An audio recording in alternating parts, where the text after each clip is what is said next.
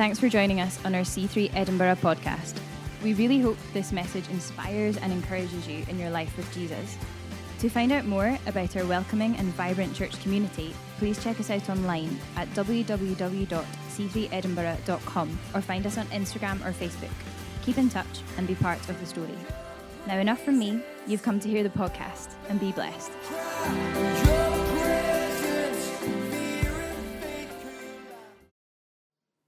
Every single day you make choices. And those choices change your life or they have an impact on your life.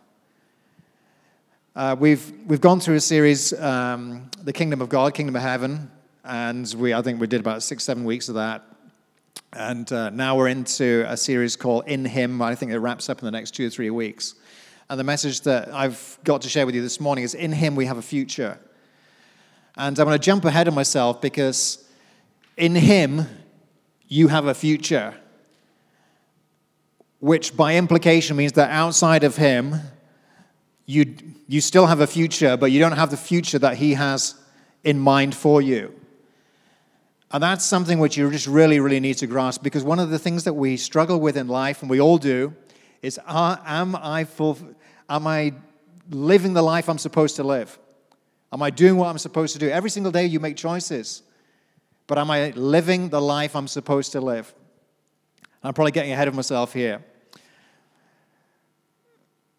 Socrates said the unexamined life is not worth living. We've got to have purpose in our life. We've got to know where we're going. We've got to have a roadmap for our life. And if we don't have a roadmap for our life, then every choice that we make and everything we do on a daily basis is what's it for? What's it for? Is it just to occupy our time? Or is it to fulfill the potential that God sees in us? The, the, is it to fulfill what God has created us to be? It's how do you define a good life? Many people would say, well, it's a happy life. How do you define happiness? It's a life of uh, meaning. People want to make a difference. How do you define making a difference? What does that mean? I want to make a difference in my life. Is it a difference in my family, a difference in my workplace, a difference globally? Sometimes we think too small. How do we want to make a difference? What does that mean? Other people just want a safe life, a secure life. I just want some security. I don't, I don't want things to be too unsettled. I don't, think, I, I'm, I don't want things to change. I'm quite content with how they are. We just want security. But do we want to live just. Do we want to live safe?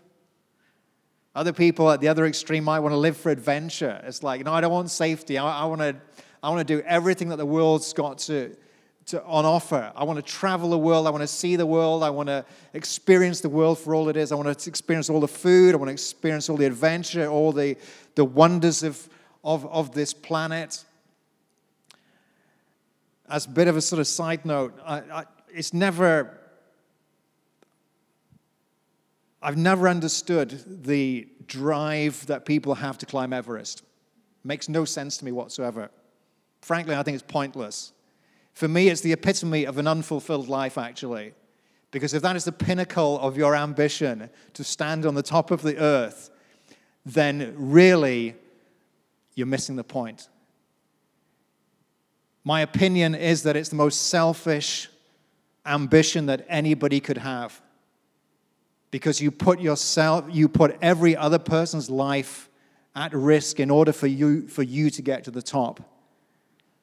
You, you throw aside the care of your family, your loved ones, for your own personal ambition to stand at the top. So it's not that I, I don't get it. I might even go as far as to say that I don't even have respect for those people who've stood at the top of the Mount, Mount Everest. Because it's meaningless. It's meaningless. If that is the pinnacle of your ambition, then, I, then I'm sorry because you were created for far more than that. Is our life defined by advertising, the media, social media? I mean, nowadays it's like you know, the, the life that people are striving for is the life that we are bombarded with every single day, whether it's on Instagram or Facebook. And I hate influencers. I hate, I, I, I hate that term actually because I do not want to be influenced by the superficial. I don't want to be influenced by people who are just so self absorbed. You know, we, we used to live in a, in, a, in a tourist town where there was this picture on the wall sorry, this bit of graffiti on the wall. And it became this sort of defining picture for the, for the town that we lived in. And you see the snapshot, you see the people in front of the bicycle, the graffiti, you see the people in front of the bicycle taking the photo in the sort of little thing, and it's like, wow. And within the frame that is that Instagram photo, there's a little square, and that person is in that moment, and it's their little moment, and it looks wonderful, it looks amazing. But as the passerby, what is it? It's a line of 40 people and a crowd of people waiting to experience that moment, to project an image of something which isn't even real. It's a lie. For what? Is that, is that, is that what we're pursuing? Is our life a bucket list which we're checking things off, like a done that, done that, done that, done that? Or I've got to jump on to the next thing. I've got to keep up. You know, I'm of an age where I just don't get, I don't get social media. It doesn't interest me. These acronyms that they come up with, I'm like, wow, what's this mean? And then it's like, yeah, yeah, still don't get it. FOMO. What does it mean? Anybody got a I mean, I know what it means because I had to look it up, but of missing out, okay? This is fear of missing out on the experience that someone else has lived. You know, when we when we don't we're not when we're not clear when we're when our life is clearly not defined and we don't know what our purpose is, then it's easy to want what somebody else has. I want that. I want what they have.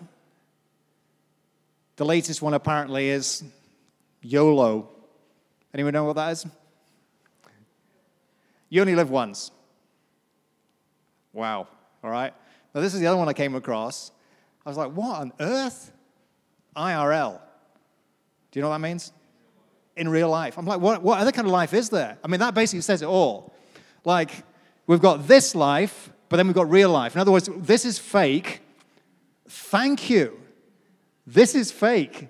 Yet in real life, I don't get it. There's a TV advert and the guy's driving along in his car, and it's just mayhem in the marketplace, and it's like so much confusion, you know, choices everywhere. Then he says, Don't be confused, be confused.com. What does he mean by that? What he's saying is like, with all the choices that you can make, the choice to make is confused.com. It's, it's, you know, make this one choice. And this is a problem we have too many choices, and the, and the choices that we have actually end up. This is this has been proved. This is there's been research on this, and um, there's a guy called Barry Schwartz. There's a TED talk. And there's a book called The Paradox of Choice, and he says by giving people too many choices, we actually tend to diminish their happiness and their satisfaction. The more choices that you have, the less satisfied you are, and the reason being is that if I make this, it's this fear of, well, it's, it's this fear of missing out. If I make this choice, what am I actually going to miss out on? If, if, I make, if, if I make this choice, then I miss this opportunity. And then what happens is this paralysis sets in, and we make no choices whatsoever. And then we end up being content with where we're at, just absolutely crippled in our, in, in, where we are. That's not what we're supposed, that's not how we're supposed to live. That's not how we're supposed to live. We're supposed to live to the fullness of Christ. We're supposed to live a life which, where we fulfill our potential. I came across a, an article about millennials, but frankly, it can apply to anyone because no one should be sort of tagged as, well, this is what this group's like. Because the reality is, I'm, I'm a little bit older. I'd like to think I was a little bit wiser, but sometimes I don't think I am. I often think to myself, I wonder if my dad was as ignorant as I am at the age that I am now, because he seemed to have it together, but I'm sure he knew more than I did. Well, I think he did. If he didn't, then he certainly gave the impression that he was wiser. But I think we all try to keep it together, and but we should be all constantly learning. The point being is that, well, anyway, we all have our issues. But what it said was, it was talking about millennials, but, uh, but I, I, I feel this can apply to anyone. It says, Many say that they feel depressed and overwhelmed due to all the decisions looming ahead of them. There's more open doors than previous generations, but this sense of freedom ends up being both a blessing and a curse. We've been told we can do anything to follow our dreams, study what interests us, and pursue what we're passionate about. But the downside is that the weight of all these choices can seem suffocating at times. We're led to believe that we should be uncomfortable unless we're completely in love with what we are presently doing. However, this mindset is quite problematic and probably responsible for the reputation of the indecisiveness and the fact that this group or this person is unable to commit to things. The main source of stress is due to the high expectations we have placed on ourselves because of the seemingly limitless choices that surround us and the fear of making the wrong choice. But we need to understand that the grass is not always greener. There will always be obstacles present no matter what decisions we make, and we should not always change paths at the first sign of difficulty. Instead of feeling anxious about all the choices ahead of us, we should be grateful we even have this many available. And this was the sentence which jumped off the page to me. We need to think carefully about what is truly worth pursuing. We need to think carefully about what is truly worth pursuing. Paul says in Philippians chapter 3 I want to pursue Christ in the same way that he has pursued me. I want to lay hold of him in the same manner that he laid hold of me. And frankly, that, that, that is the answer to all our problems. That is the answer to life's big question. The, everything starts in Him. And frankly, outside of a life of Christ, I really don't know what, I, I, what is the measure of your life. What, what do you have at the end of the day? What do they, you have at the end of your life outside of Christ? Sure, you're going to accomplish some things. Surely, sure, you're going to do some stuff. You're going to probably get married. You might have kids. You might make some money. You'll have a house. You'll have some kind of impact. But are you going to fulfill God's potential? Are you going to fulfill God's plan and purpose in your life? Because that is the measure of your life whether you fulfilled what God had in, in His mind for you to do. And if you don't know what that is, that is equally suffocating, equally frustrating, equally difficult to handle. But it's found in Him. If you have been had, or if you've had a faith for any period of time, you know that the closer we are to God, the clearer these things become. It's, you know, he talks about in, in John 15, abide in me, abide in me, stay close to me. I am the vine, you are the branches. If you abide in me, you'll bear fruit. Besides me, you can do nothing. Apart from me, you can do nothing. And that's the reality, actually. We can do stuff in our lives, but what meaning do they have? What's it for?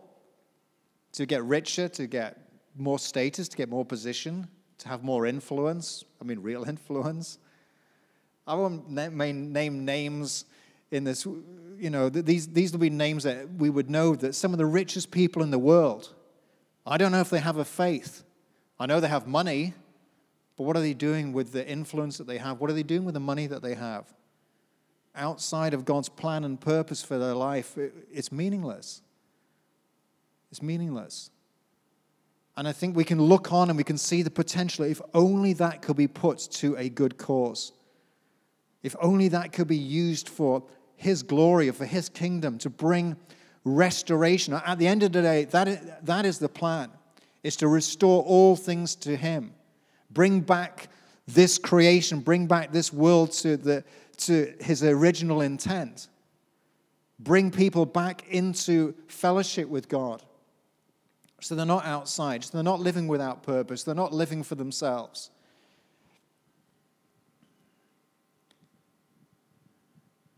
What is it that causes someone to move halfway around the world? Fundamentally, it's a sense of purpose. It's a sense that I need to be there in order to fulfill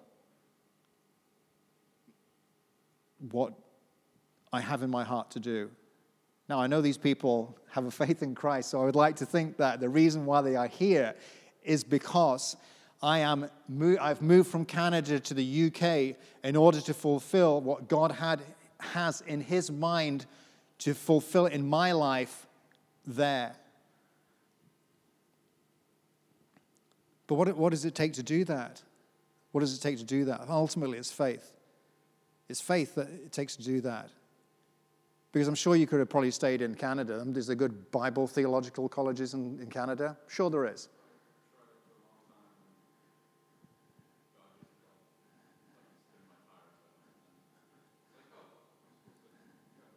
Yeah. There's, it's, there's, plenty, there's, there's other places. There's, you could be elsewhere. You could be in Australia. You could be in Papua New Guinea. But you're here because that is God's plan for your life. I'd like to think. Yes?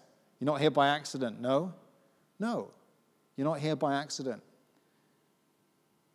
You might be thinking to yourself right now, well, well how, how do I know what God's plan is? I wish you just, you know, It'd be great, like, like um, you know, you have, you have a car. Nowadays we use GPS. Actually, I think I like GPS.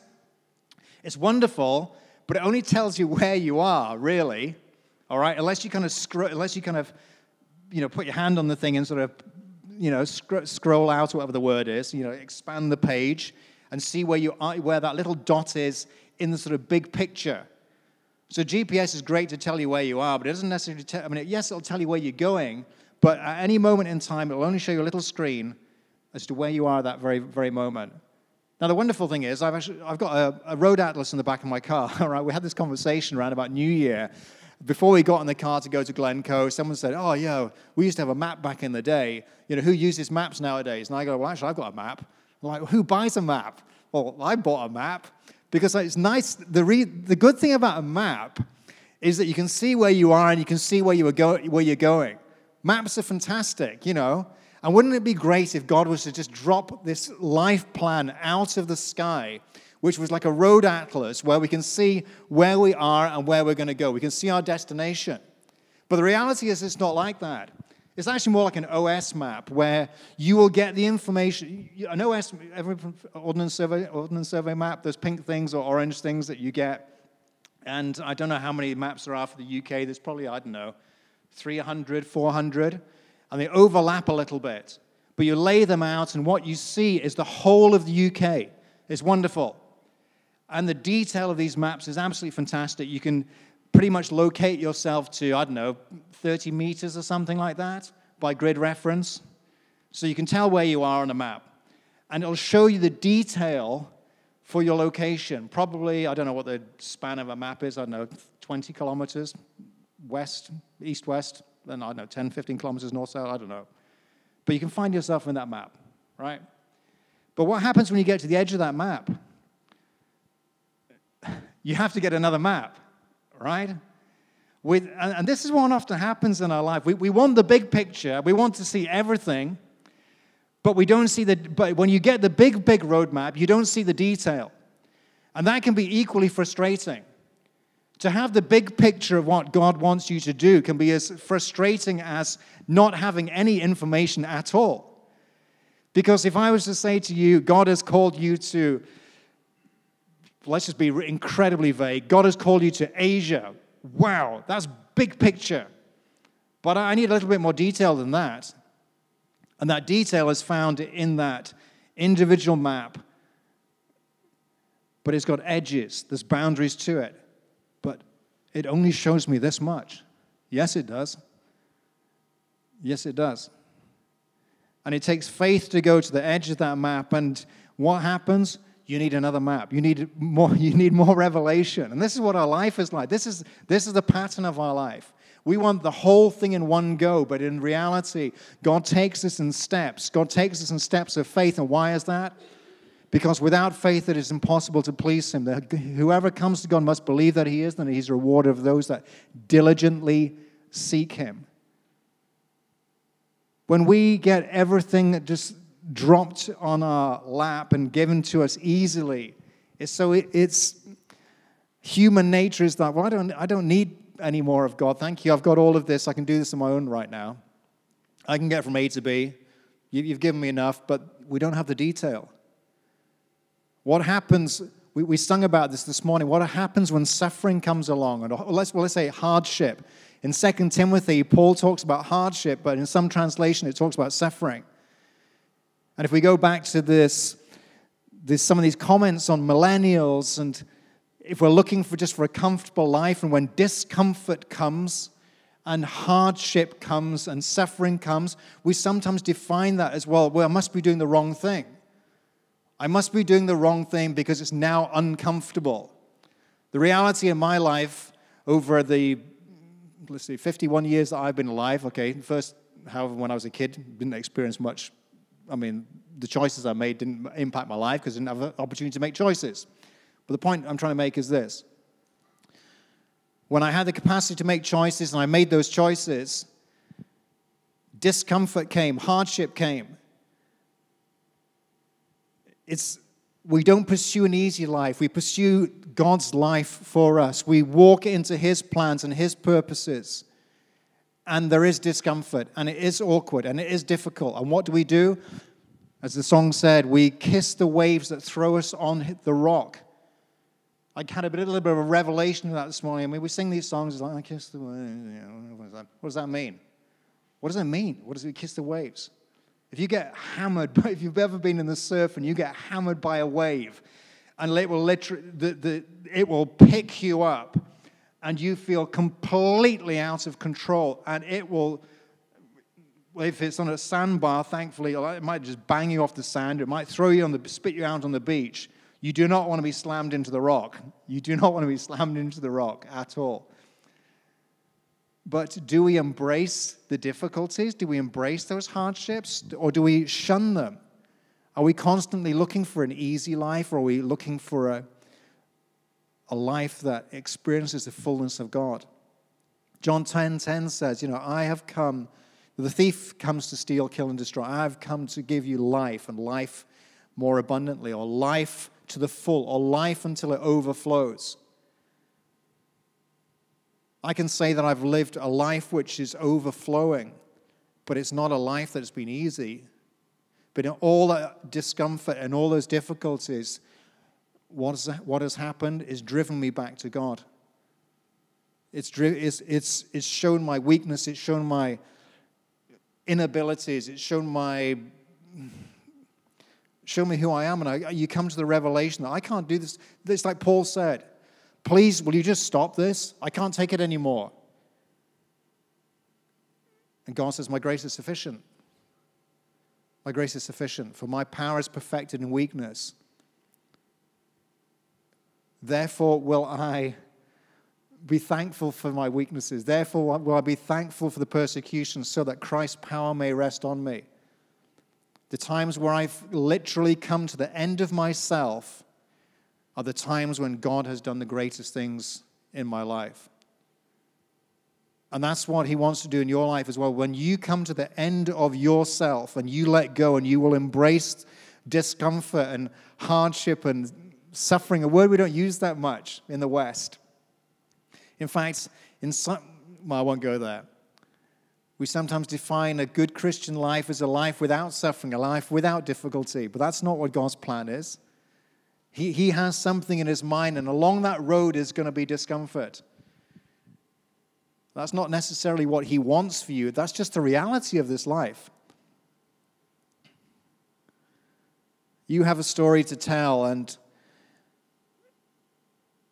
we all have a story to tell. But I want us to understand that our, the story we tell is not a sequence of events. A sequence of events is useless. If I was to tell you my life story, it's, it's not about like was, I was born here, then I went to school here, then I moved to here, then I lived here, and then we had a son, and then we moved to this place, and then we came back, and then we moved there. Our life story is a sequence of events It's boring. In fact, it's, it's irrelevant, it's, it's forgettable. What is the purpose of our life story in all of these things? Is what did you learn in that moment? In, where, in what, how was God revealed in that?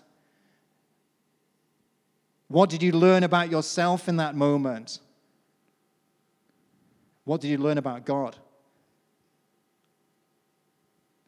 I can tell you I moved to Bangkok. Yes, we lived in Bangkok. There you go, we lived in Bangkok.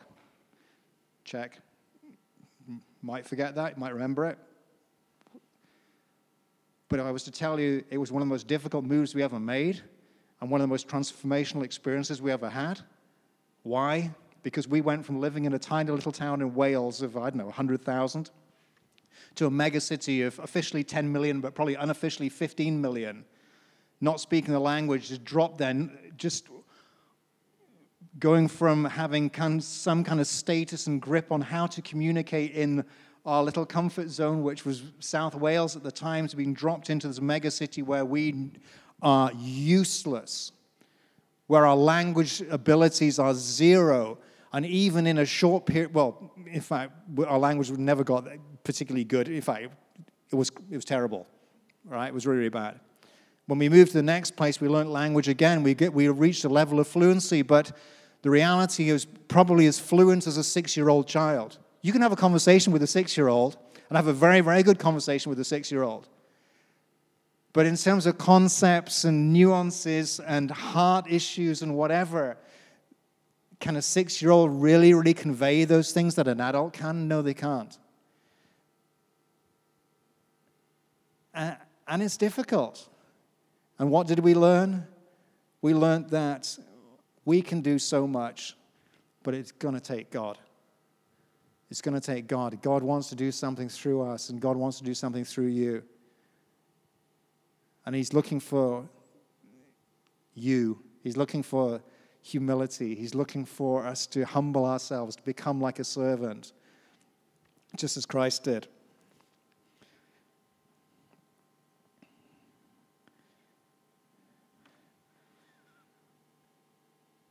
What are we here for? We watched Kung Fu Panda. Well, my wife and I watched Kung Fu Panda the other night. Love that film. It's a great film. And it starts out with him having this dream. Well, we don't know it's a dream. It's just like, oh, I can't remember what he's saying. Like, it's awesome awesomeness. And he's just going about and he's, uh, he's just doing this kung fu stuff and he's kicking ass, you know, and he's doing, oh, can I say that? I don't know, well, I just did. Anyway, so he's just completely going off and he's just been this absolute superhero. And then he gets awakened out of this dream. I was like, oh, wait a minute.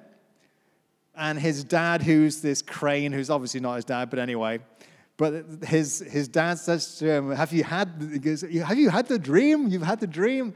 You've had the noodle dream. No, he hasn't had the noodle dream. Because why? Why has he not had the noodle dream? His dad wants him to have the, the noodle dream. But he knows that his destiny is far greater than selling noodle soup. He knows that his destiny is to be something phenomenal. Isn't it? And I think inside of us, we know that our destiny is to do something absolutely phenomenal, far greater than what we can do right now. And we should not be limited by our, whatever the word is. I'm not going to get hung up on that. And so what happens is, you know, the dragon scroll thing's going to go off, and, you know, he's, he wants to get to the, to the top of the, you know, that temple shrine, whatever you want to call it. And he goes up and he climb, clambers up the steps, but his dad makes him take the noodle cart with him. Wonderful opportunity. Sell noodle. I love noodles, by the way. I'm going to have noodles after this, by the way love noodles. But anyway, so he pushes the cart to the top of the hill, but he doesn't make it in through the door. But attaches fireworks to his little car and ends up in, and he gets pointed at, and he's, the, he's going to be the dragon warrior. Yeah? He's going to be the dragon warrior. Awesome. Everyone tells him that he is not the dragon warrior. Everyone. Even he's like, even he doubts it because he knows himself. But the I don't know what the turtle's called, but it says there are no accidents. There are not, there are no accidents. There are no accidents. You literally are that dragon warrior. You can fulfill that destiny that God has for you. He's going to take you and he's going to change you, and he's going to mold you, and he's going to make you into whoever you need to be in order to fulfill what he has in mind for your life. And it's not like, it's, it's not like you don't have a choice. It's not like he's going to impose that on you. But the, what I want you to understand is do you want to live a mediocre life? Do you want to live the life that God has in mind for you? Or do you want to live the life that you have in mind for yourself?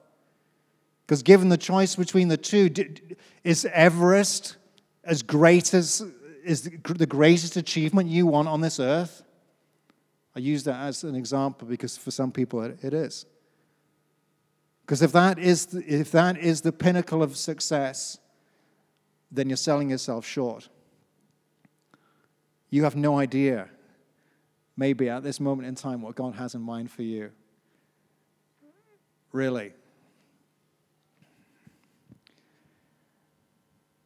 There's a film, I don't recommend you watch it necessarily, but there's some fantastic quotes in it. It was filmed in Edinburgh, and actually, in the titles at the beginning, they have the church that we were married in. And it's Trainspotting. Well, it was a book, Trainspotting, by Irvine Welsh, and it was made into a film. And there's a quote in there, I'll skip one word. It goes, We start off with high hopes, then we bottle it. We realize that we're all going to die without really finding out the big answers. We develop all these long winded ideas which just interpret the reality of our lives in different ways without really extending our body of worthwhile knowledge about the big things, the real things. Basically, we live a short, disappointing life and then we die. We fill our lives with things like careers and relationships to delude ourselves that it isn't all totally pointless. For many, that's the truth. For many, that's the truth. We start off with high hopes and then we bottle it. I tell you, don't bottle it. The dream that you have inside you, don't bottle it. There's no reason for you to. There's no reason for you to think any less of yourself or and think you cannot do it. You can.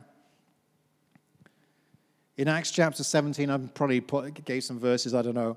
Well, I did actually, but in Acts chapter 17, Paul turns up in Athens and the philosophers of the day, the thinkers of the day, they like to talk.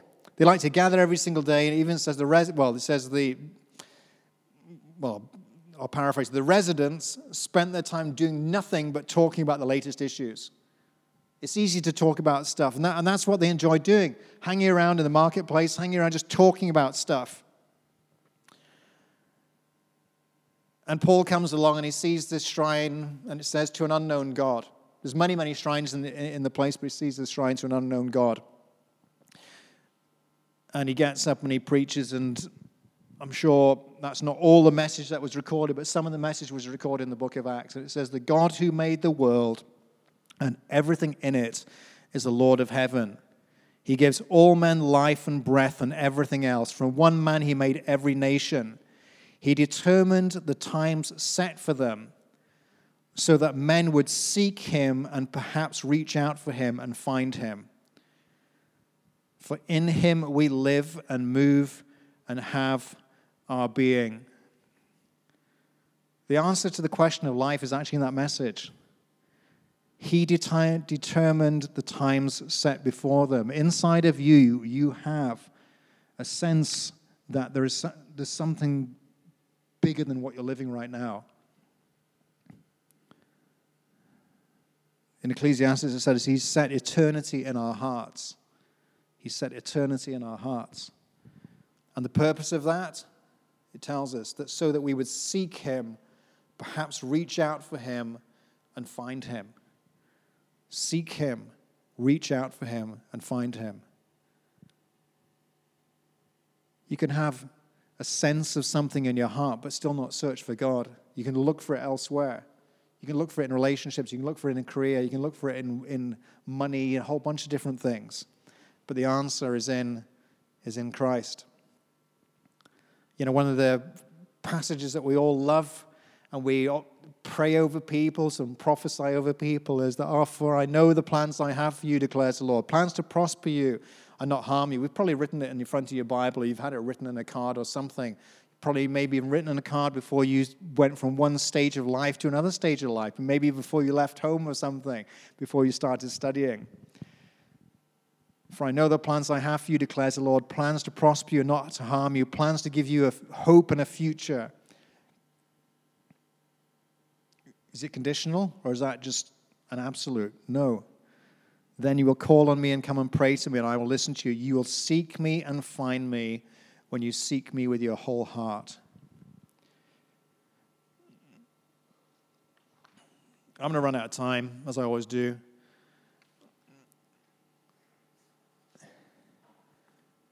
In him, you have a future. In him, you have a future. Yes, he has plans for you. Yes, he has a future for you. But it's for you to discover. He's not going to, a map isn't going to drop out of the sky. It's, it wouldn't be helpful. In fact, you'd probably find it terrifying, actually in an earlier part of my life, I was probably uh, about 16, 17, I had someone prophesy over me. And there's times when people prophet, I don't know whether you've, okay, you might have had people prophesy, not prophesy, but somebody prophesied over me.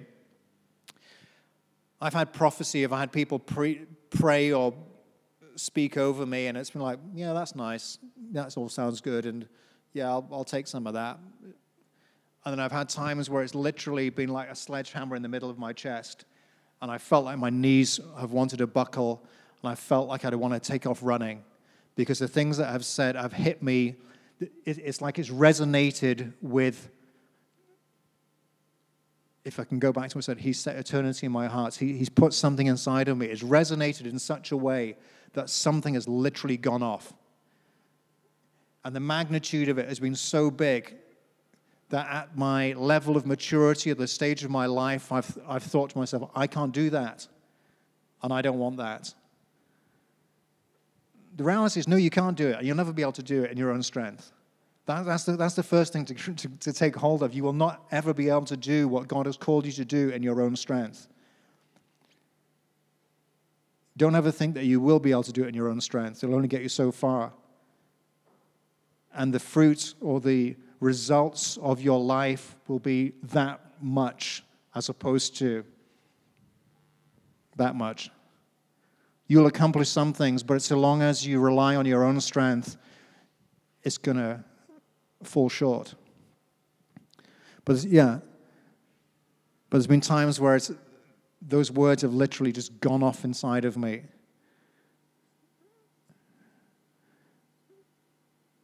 I want to encourage you that to seek Him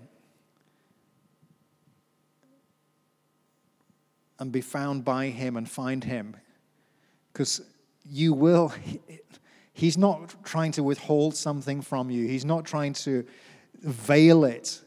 In fact, a portion of it might be veiled. Because if you could, if you could see all of it, you would take off running. You would be terrified, and you probably should be terrified.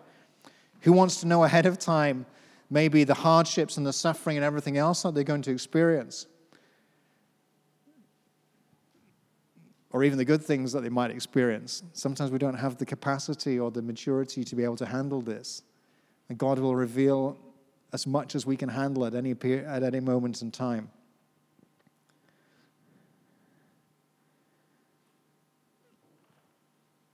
I wasn't going to get to Second Timothy. Well, optimistically, I wasn't going to get to Second Timothy. In reality, there was no hope of actually getting there because uh,